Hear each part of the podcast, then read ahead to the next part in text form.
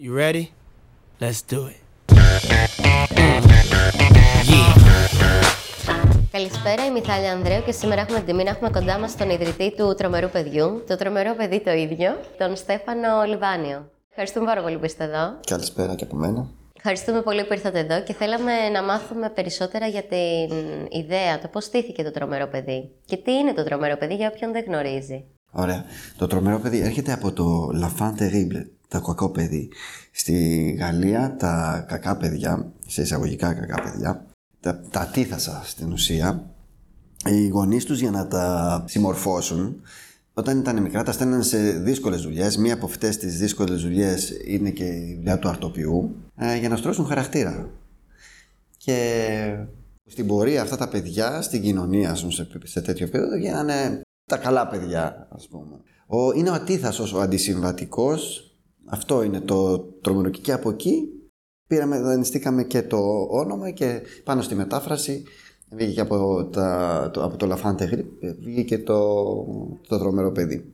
Και πώς ξεκίνησε όμως το Τρομερό Παιδί, για όποιον δεν γνωρίζει, το Τρομερό Παιδί είναι ένα πολύ ωραίο κατάστημα στα Ηλίσια. Όπου εκεί θα βρείτε μπαγκέτες, θα βρείτε κέικ, τούρτες, η βασιλόπιτα, πώς είναι στα γαλλικά; Γαλέντεουα. Είναι η πίτα του βασιλιά που λέμε. πίτα του βασιλιά, λοιπόν. Και θα βρείτε πολύ ωραία και νόστιμα πράγματα. Οι επιρροές μας είναι καθαρά γαλλικές και η κουλτούρα που προσπαθούμε να εισάγουμε. Όπως είχε πει και ένα σεφ που είχα, είμαστε ambassadors της γαλλικής κουλτούρας και, της... και τον τρόπο εργασίας. Ακόμα και ο τρόπος εργασίας που δουλεύουμε είναι δυτικοευρωπαϊκός και προσπαθούμε όσο μπορούμε να έρθουμε κοντά σε αυτά. Φυσικά τα, οι πρώτες ύλες που χρησιμοποιούμε τουλάχιστον στο αλεύρι είναι ελληνικές, είναι από την καρδίτσα. Οι συνταγές και τα προϊόντα είναι γαλλικής φύσεως. Προσπαθούμε τουλάχιστον όσο μπορούμε. Και πού ξεκίνησε όλη αυτή η αγάπη για τη Γαλλία; Η πραγματική αγάπη ξεκίνησε όντας στη Γαλλία, γιατί όταν είσαι εκτός και ακούς πράγματα, όταν ζήσεις κάτι, ε, όταν ε, έζησα και δούλεψα με τους, τους Γάλλους ανθρώπους που με, με δεχτήκανε και μου δείξαν όλα αυτά τα πράγματα, ε, πραγματικοί μάστορες στο είδος τους, το αγάπησα ακόμα περισσότερο και μέρα με τη μέρα το αγαπάω ακόμα όλο και περισσότερο. Μου έδωσε μια ευκαιρία να αλλάξω τη ζωή μου και να κάνω το όνειρό μου πραγματικότητα. Θέλετε από μικρός να ασχοληθείτε με αυτό; Από μικρός, ναι. Εγώ κατάγομαι από τη Σέριφο, ένα μικρό νησί των Κυκλάδων. Οι εικόνες που έχει ένας άνθρωπος μεγαλώνοντας στην επαρχία και ειδικά σε ένα απομονωμένο νησί είναι περιορισμένες. Οπότε ξεκίνησα ε, σαν ναυτικός, ήθελα να ταξιδέψω και τελείωσα τη σχολή εμπορικού ναυτικού. Συνέχισα, έφτασα μέχρι το βαθμό του πλοιάρχου.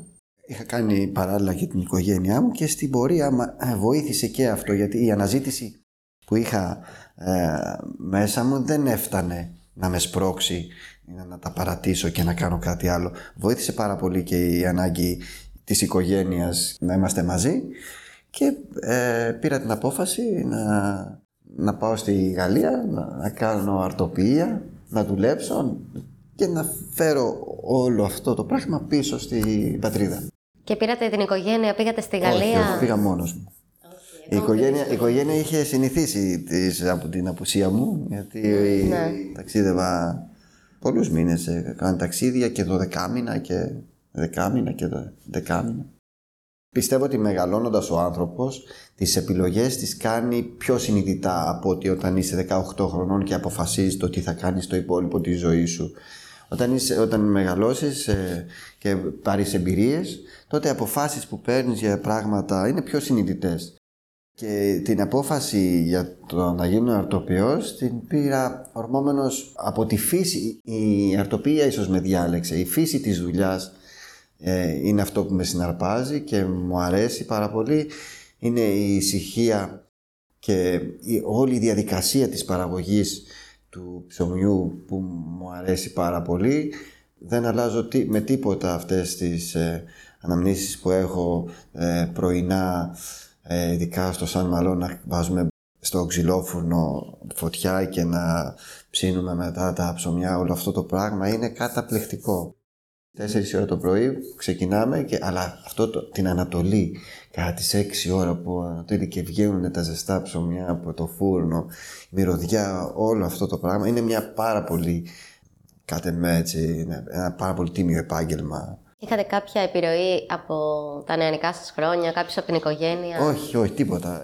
Στη Σέριφο είχαμε έναν μπάρμπα, ας πούμε, που κυκλοφορούσε με ένα γαϊδουράκι, έψινε το ψωμί στη χώρα επάνω στο ξυλόφωνο και κατέβαινε και το μοίραζε από πόρτα σε πόρτα.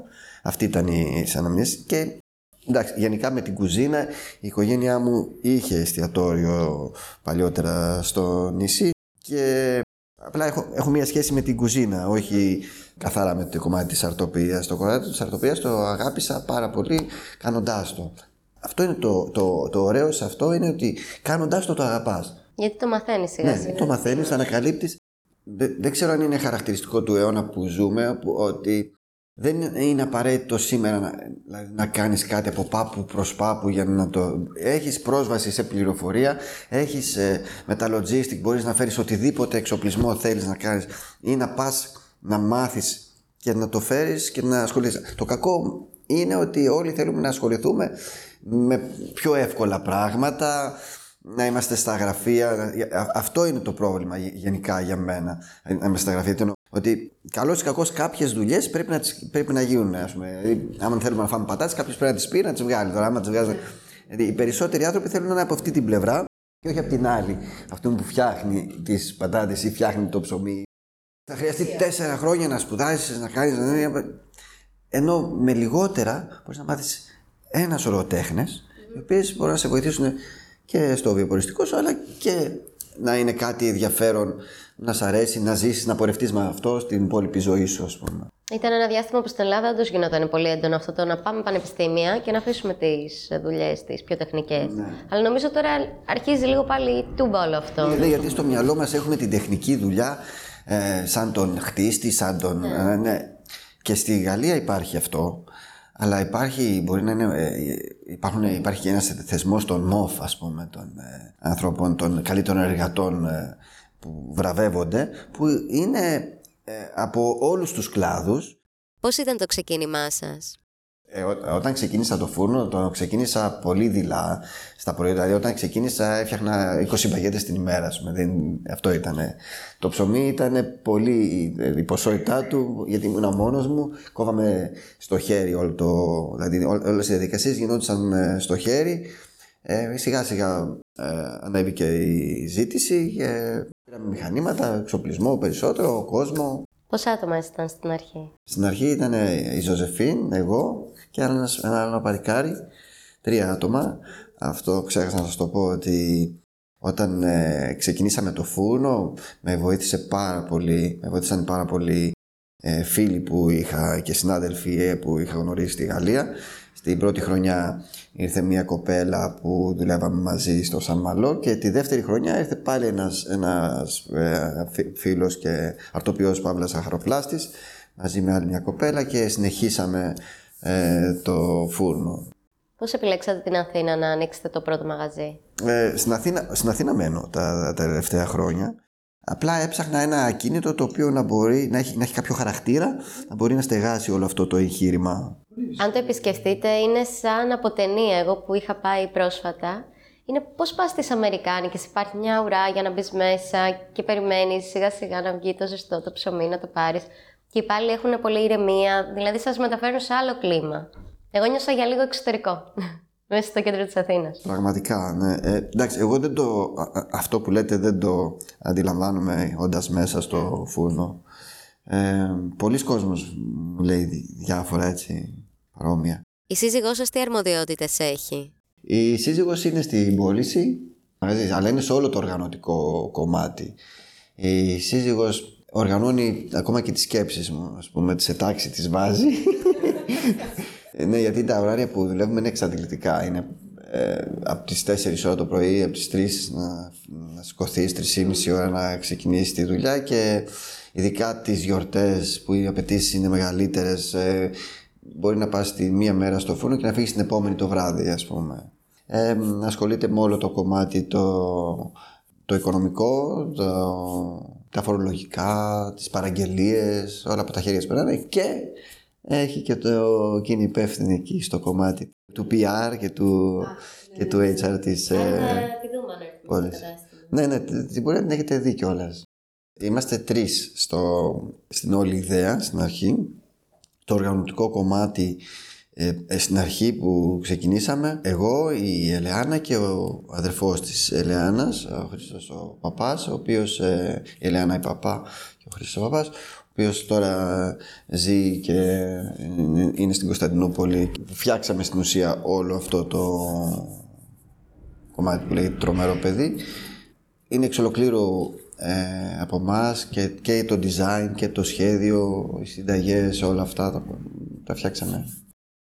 όσο μπορούμε, ε, με τις τιμές που υπάρχουν αυτή τη στιγμή, προσπαθούμε να εισάγουμε ε, γαλλικές πρώτες ύλες, ότι να, να αναδείξουμε λίγο και τις δικές μας, εδώ, όσες αξίζουν τουλάχιστον, ε, για να βγει το αποτέλεσμα αυτό. Χρόνο για εσάς έχετε γενικά. Να ξεκουράζεστε, να κάνετε κάποιο χόμπι. Να βλέπετε τα παιδιά σας βασικά.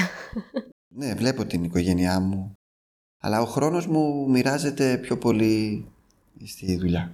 Έχετε τρία παιδιά, είναι μικρά. Ναι, έχω τρία παιδάκια, είναι μικρά. Έχουν και αυτά τις ασχολίες τους, μην φανταστείτε. Αυτά σίγουρα. Και είναι νομίζω και ηλικία να ασχοληθούν με αυτά. Να πάρουν τα ερεθίσματα. Αν θα είχατε λίγο χρόνο τώρα για εσάς, που θα θέλατε να πάρετε τη σύζυγό σας και να πάτε, σαν φανταστικό προορισμό; Σε κάποιο βουνό, ίσως; με χιόνια; Χωρίς τηλέφωνο; ναι, χωρίς τηλέφωνο. Όταν φέρατε τη Γαλλική Βασιλόπιτα σαν συνταγή στην Ελλάδα, ποιες ήταν οι αντιδράσεις από τους Έλληνες, την αγκάλιασαν; Εμάς μας βοηθάει πάρα πολύ στις αποφάσεις που παίρνουμε οι πελάτες μας. Οι πελάτες μας είναι αυτοί που καθορίζουν τα προϊόντα που βγάζουμε. Και επειδή μας ζητούσαν, ειδικά οι Γάλλοι πελάτες που έχουμε, και σκεφτόμαστε τι να φτιάξουμε, να φτιάξουμε βασιλόπιτε. Βασιλόπιτε, εντάξει, φτιάχνουν όλοι και μπορεί να πάρει. Αυτό που δεν βρίσκεις εύκολα είναι ε, η γκαλέτη, που είναι ένα πάρα πολύ απλό, έτσι, μια απλή συνταγή, ένα απλό γλυκό, ας πούμε, από τα, αυτά που μας έχουν συνηθίσει οι Γάλλοι, τα πολύπλοκα και τα έτσι, τεχνικά. Α, συν ότι η, σε, η σεφ που είχα, που ήταν Γάλλη, δεν το συζητάει, δεν το διαπραγματευόταν. Α μου λέει: Θα φτιάξουμε γάλετ. Λέω: Βεβαίως, Στίβεν, ότι θέλεις ε, να φτιάξουμε γάλετ. Και πήγε πάρα πολύ καλά. Δεν μας απασχολεί τόσο πολύ ο όγκος των πωλήσεων. Αυτό που μας αρέσει, μπορούμε να δούμε κάτι, ναι, μπορούμε να δώσουμε κάτι διαφορετικό. Αυτό μας συναρπάζει. Και, σε, και στο εργασιακό περιβάλλον είναι πάρα πολύ καλό αυτό. Ξέρουμε όλοι να κάνουμε κουραμπιέδες με μακάρονα και διάφορα. Αλλά ας πούμε για παράδειγμα μακαρόνι και τέτοια δεν τα πολύ δουλεύουν. Υπάρχουν συνταγές και τεχνικές εδώ που τις δουλεύουμε, ας πούμε, αλλά δεν είναι αυτό το προϊόν. Και στην προσπάθειά μας επίσης να γίνουμε και λίγο έτσι multi-ethnic, ε, βάζουμε και πανετόνε που έχει η Ιταλία, αντί να βάλουμε τα τσουρέκια ας πούμε. Σας επηρέασε ποτέ ο ανταγωνισμός στο συγκεκριμένο κλάδο; Ένα από τα πράγματα που θαυμάζω στο εξωτερικό ή που, μάλλον, ε, που μου αρέσει πάρα πολύ είναι, αυτό, ότι υπάρχει ανταγωνισμός και ο ανταγωνισμός είναι που αναγκάζει τον ε, εκάστοτε επαγγελματία να σηκωθεί από την καρέκλα του και να, να φτιάχνει καλύτερα προϊόντα, να ενεργοποιηθεί, να, να είναι ε, καλύτερος. Αυτό έχει σαν αποτέλεσμα ο πελάτης ε, να βρίσκει καλύτερα προϊόντα. Και φυσικά αυτός που δεν κάνει σωστά τη δουλειά του να παραμερίζεται το να μάθουν οι άνθρωποι να φτιάχνουν στον τομέα μας καλύτερο ψωμί ε, θεωρώ ότι είναι υποχρέωσή μας και οφείλουμε να το κάνουμε. Το ψωμί είναι ένα, είναι πανάρχαιο πράγμα, είναι ένα ιερό πράγμα το ψωμί, σε, ειδικά στις δυτικές, ε, στα δυτικά κράτη, σε όλα τα τραπέζια και ε, οφείλουμε να, να τα φτιάχνουμε σωστά, χωρίς ε, βλαβερές ουσίες μέσα. Ας πούμε, είναι πολύ απλό πράγμα, το μόνο που χρειάζεται είναι δουλειά, γι' αυτό ίσως δεν γίνεται και σωστό ψωμί, γιατί έχουμε μάθει. Στη λιγότερη δουλειά, στο, να μην κοπιάσουμε να φτιάξουμε κάτι. Ε, αν κοπιάσεις, δηλαδή το μυστικό στο καλό ψωμί είναι να κοπιάσεις. Να κουραστείς, να, αυτό είναι, δεν είναι να τα βάλω όλα μέσα σε ένα μηχάνημα και να πατήσω ένα κουμπάκι και να βγει ένα ψωμάκι. Ε, το δύσκολο δηλαδή, το δύσκολο είναι σε αυτό. Δυσκολευόμαστε πάρα πολύ στην Ελλάδα να βρούμε κόσμο να, που να ξέρει να κάνει έστω τα, τα στοιχειώδη. Δηλαδή, στη Γαλλία ε, θα κάνεις ένα σχολείο, θα τελειώσεις, θα πας σε ένα φούρνο να δουλέψεις, θα ξέρεις τα βασικά, να ξέρεις να δουλέψεις. Εδώ έρχονται, ας πούμε, παιδιά νέα στο χώρο και πιάνουν το ψωμί να το κόψουν, δηλαδή το, το ζυμάρι να το κόψουν με το χέρι, δηλαδή σε τέτοιο επίπεδο. Ξεκινάμε από τα βασικά.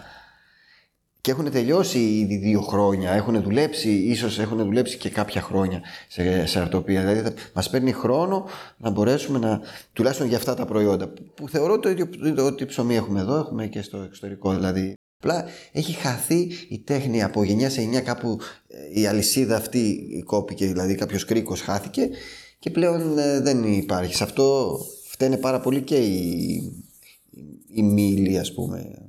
Έχετε σκεφτεί να κάνετε κάποια ακαδημία σχετικά με αυτό, όχι κάτι πολύ μεγάλο σαν η ΕΚ, αλλά... Έχω δυσκολευτεί πάρα πολύ να κάνω ανθρώπους, να, δηλαδή να φτιάξουμε ε, μαστόρους δικούς μας, πόσο μάλλον να κάνουμε μια ακαδημία. Εμείς δεν επενδύουμε τόσο πολύ, θα έπρεπε και τώρα είναι ένα ζήτημα ε, γιατί και στην Ελλάδα δεν παράγουμε πάρα πολλά πράγματα, αλλά από αυτά που παράγουμε να τα κάνουμε τουλάχιστον σωστά στο, στην βιομηχανία τροφίμων, ας πούμε, που ασχολούμαστε πάρα πολύ και με τον τουρισμό και όλα αυτά τα πράγματα. Δεν έχουμε ένα, μια δομή, μια εξειδίκευση σε αυτό τουλάχιστον το κομμάτι.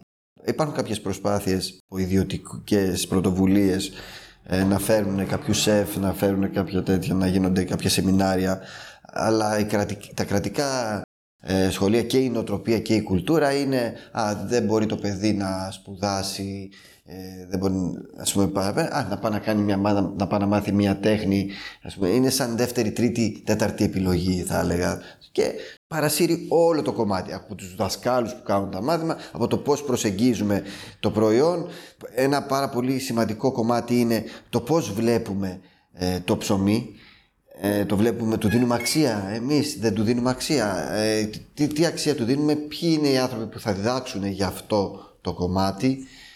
Παίζει πάρα πολύ μεγάλο ρόλο. Αν υπήρχαν άνθρωποι σαν και εσάς που θα αγαπούσαν τόσο πολύ τη δουλειά τους, θα μπορούσαμε να έχουμε, για παράδειγμα, κάποιες ακαδημίες, σχολεία που θα κάνουν εξειδίκευση και θα δίνουν. Πέρα, στο... πέρα να, να αγαπάς τη δουλειά σου, πρέπει να έχεις και την κουλτούρα, την εργασιακή κουλτούρα που έχει. Στο εξωτερικό υπάρχει πολύ έντονα αυτό. Εμείς σε οτιδήποτε κάνουμε, το κάνουμε, το παίρνουμε λίγο, ελαφρά, λίγο ελαφριά. Πόσο μάλλον σε, σε δεύτερες, τρίτες επιλογές όπως είπαμε πριν, πρέπει να, πρέπει να τα πράγματα λίγο πιο σοβαρά και ειδικά όταν υπηρετούμε το κοινό. Γιατί η δουλειά του αρτοπείου αυτή είναι. Δηλαδή φτιάχνουμε ένα το πιο, από τα πιο λαϊκά ε, προϊόντα που μπαίνει σχεδόν σε όλα τα τραπέζια ε, και πρέπει να την κάνουμε σωστά. Πέραν να τον αγαπάμε ή οτιδήποτε. Δηλαδή πρέπει να το κάνουμε σωστά αυτό που κάνουμε. Καλό ή κακό στην Ελλάδα όλοι βολεύονται στο να έχουν ένα χαρτί και νομίζουν ότι με αυτό έχουν και την εξειδίκευση. Γι' αυτό είναι λίγο το mindset ακόμα πιο πίσω. Ναι, η εξειδίκευση είναι ένα άλλο κομμάτι ναι. που πρέπει δηλαδή ο κάθε άνθρωπος να επιλέξει, να στοχεύσει το πού θέλει να φτάσει, το πού θέλει να είναι μετά από 5-10 χρόνια, να επιλέξει τους συνεργάτες του, να επιλέξει πού θα πάει να εξειδικευθεί, ε, αν θέλει να κάνει καριέρα. Αν είναι απλά τελείωσα κάτι, α, να βρω και μια δουλίτσα κάπου, να αυτό, να βολευτώ. Να... Αυτή η νοοτροπία είναι λίγο παλιά, είναι λίγο ξεπερασμένη. Ε, δεν εξυπηρετεί δεν εξυπηρετεί καθόλου, ειδικά σε ένα ε, κράτος 10 εκατομμυρίων που είμαστε εμείς. Δεν εξυπηρετεί. Δεν πάει Δεν πάει. Όταν ένας άνθρωπος ζει σε έναν τόπο και εκεί εργάζεται, εκεί μένει, εκεί ζει, πεθαίνει, ας πούμε, ε, η αντίληψή του είναι, ε, δεν είναι τόσο σφαιρική. Όταν αρχίσεις να ταξιδεύεις όλο τον κόσμο και βλέπεις ε, πράγματα, ας πούμε. Αυτό που διαπίστωσα στα ταξίδια που έκανα είναι, έβλεπα την αδικία που υπάρχει στον κόσμο. Κράτη τα οποία είχαν φυσικούς πόρους ανεξάντλητους και πλούτο, όπως τα αφρικανικά κράτη ας πούμε, που εξάγανε, δηλαδή παπούτσι μπορείς να φυτέψεις και να βγει παπουτσιά, τα πάντα. Δηλαδή έχουν ε, μέταλλα, χρυσό, διαμάτια, ε, πετρέλαια, έφορα εδάφη, άγρια φύση, ζωή, να γίνονται πιο φτωχά και πιο φτωχά και κράτη που δεν έχουν τίποτα, ας πούμε δεν φυτρώνει στην Αγγλία, ας πούμε, για παράδειγμα, γίνονται όλο και πιο πλούσια, γιατί εκμεταλλεύονται οι μεν τους δε. Και ένα από τα πράγματα που με σημάδεψε σαν άνθρωπο, ας πούμε, είναι ότι αυτή, αυτό το που υπάρχει στο παγκόσμιο, έτσι, στο παγκόσμιο εμπόριο, ήμουν ένα κομμάτι του, του παγκόσμιου εμπορίου, το είδα πώς λειτουργεί και ένας από τους λόγους που ήθελα να κάνω μια τίμια δουλειά, στο να ασχοληθώ με κάτι, γιατί όλο αυτό το πράγμα σε επηρεάζει και σαν άνθρωπο. Δηλαδή, αν κάνεις μία δουλειά, κάποια στιγμή θα επηρεαστείς από αυτό και θα γίνει κομμάτι και του χαρακτήρα σου.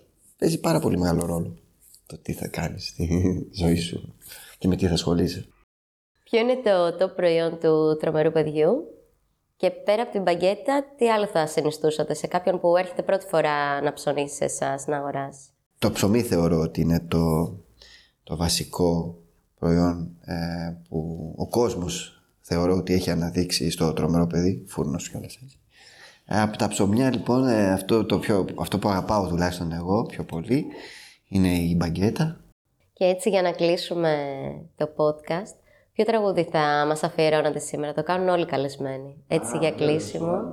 Jodassin, le petit pain au chocolat. Ε, σας ευχαριστούμε που ήσασταν σήμερα εδώ, ήταν μεγάλη μας χαρά. Θα θέλαμε μόνο να πείτε τη διεύθυνση για να έρθουν να σας γνωρίσουν όλοι από κοντά, που βρίσκεται το κατάστημα Τρομερό Παιδί; Ε, είναι Παπαδιαματοπούλου 30, Αθήνα, Ηλίσια. Τέλεια. Σας ευχαριστούμε πολύ. Καλή συνέχεια. Tous les matins, il achetait son petit pain au chocolat. Aïe, aïe, aïe, aïe, aïe. La boulangère lui souriait, il ne la regardait pas. Aïe, aïe, aïe, aïe, aïe. Et pourtant, elle était belle, les clients ne voyaient qu'elle. Il faut dire qu'elle était vraiment très croustillante, que ses croissants. Et elle rêvait mélancolique le soir dans sa boutique à ce jeune homme distant. Il était myope, voilà tout, mais elle ne le savait pas. Aïe, aïe, aïe, aïe. Il vivait dans un monde flou où les nuages volaient pas. Aïe, aïe, aïe.